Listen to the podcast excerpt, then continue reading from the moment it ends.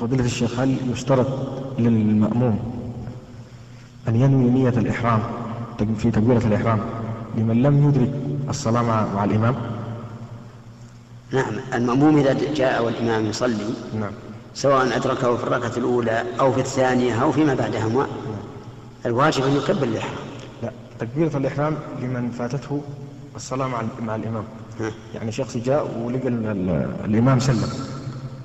وأراد أن يأتم بالمأموم. يعني فيه مأموم يقضي صلاته مأموم مسبوق. وسلم الإمام. نعم. و- وقام يقضي. قام قام يقضي. والآخر لم يدرك الصلاة مع مع ال- مع الجماعة. نعم. وأراد أن يأتم بهذا المأموم. أي نعم. فهل يعني يشترط النية ل- لائتمامه ل- للمأموم؟ هل يشترط للذي يقضي المسبوق؟ نعم. أن ينوي الإمامة؟ ينوي الإمامة لمن فاتته نعم، الصلاة. نعم. نعم. أولا هذه هذا الفعل ليس بمطلوب ولا مشروع. أنك تأتي وتجد إنسان يقضي ما فاته من الصلاة فتدخل معه على أنك مأموم وهو إمام هذا غير مشروع. وقد اختلف العلماء في جوازه فمنهم من قال إنه جائز ومنهم من قال إنه غير جائز. عرفت؟ نعم. لكن الصحيح أنه جائز لكنه لا ينبغي. إنما إذا دخل مع هذا المأموم فإن نوى المأموم أنه إمام له. نعم.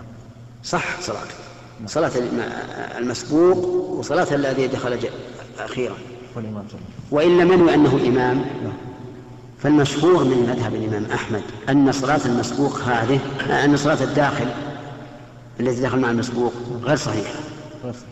لأنه نوى الائتمام بمن ليس بإمام له.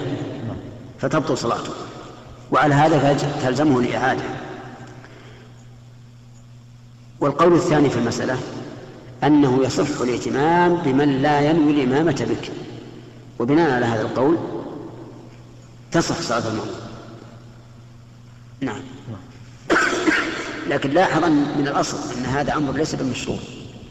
ولا نأمر الإنسان بأن يفعل إذا جاء ووجد شخصا يقضي أن نقول ادخل معه لا نأمره بهذا.